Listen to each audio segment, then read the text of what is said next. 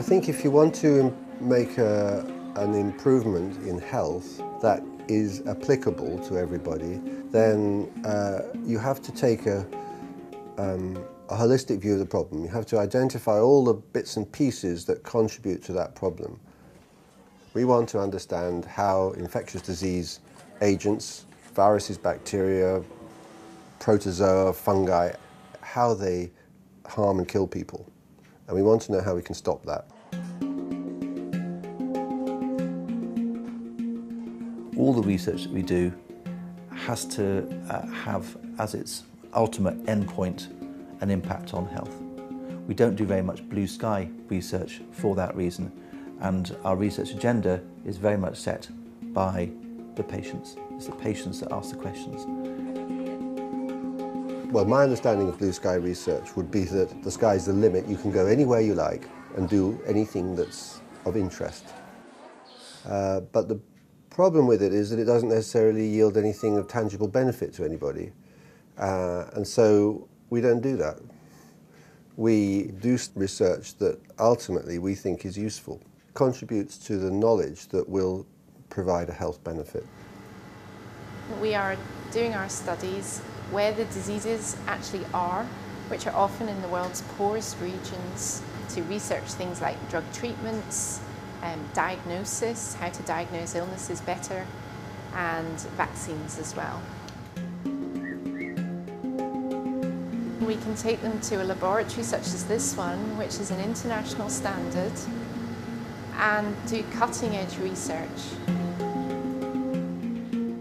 The combination of research and healthcare allows you to provide healthcare to the population, but at the same time ask questions that you can answer with your research and apply the results to your work.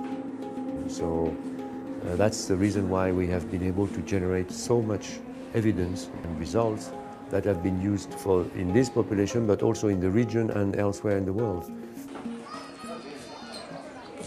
About half of the module work is on malaria research, and the other half is on the bacterial infectious diseases such as scrub typhus, leptospirosis, and melioidosis.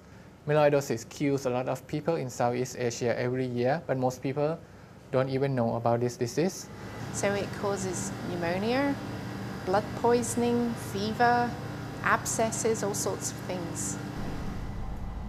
Not everything is successful. Research, a lot of research doesn't turn out to be successful, but quite a bit of what we've done has, has changed the way diseases are prevented and treated. So, for example, the treatment of malaria today is largely based on the research that's been done by this unit. And I, to me, that's, yeah, that's, uh, I feel proud of that. There are many challenges working in, in tropical medicine research. Challenge that we have is to make sure that our research is internationally relevant. Um, but then that research in the laboratory has to be translated uh, into something useful. It needs to be developed in the laboratory and then it needs to be evaluated in the laboratory. But you also have to be working with the people who have the disease. You can't do everything on a mouse in a laboratory. You can come up with some medical intervention that's very complicated, but it actually wouldn't be applicable. This is, I think, one of the reasons why it's so important for us to be here very close to the diseases, because we can see what's possible and what's not possible. Often people with the best intentions in a, in a rich world laboratory develop some box of tricks or some intervention that theoretically is great, but actually can't be applied. I mean, that's not what we're about, really. We're trying to get things that work. It's the same intellectual challenge. You just got to have your eye at the end of the day on making a difference.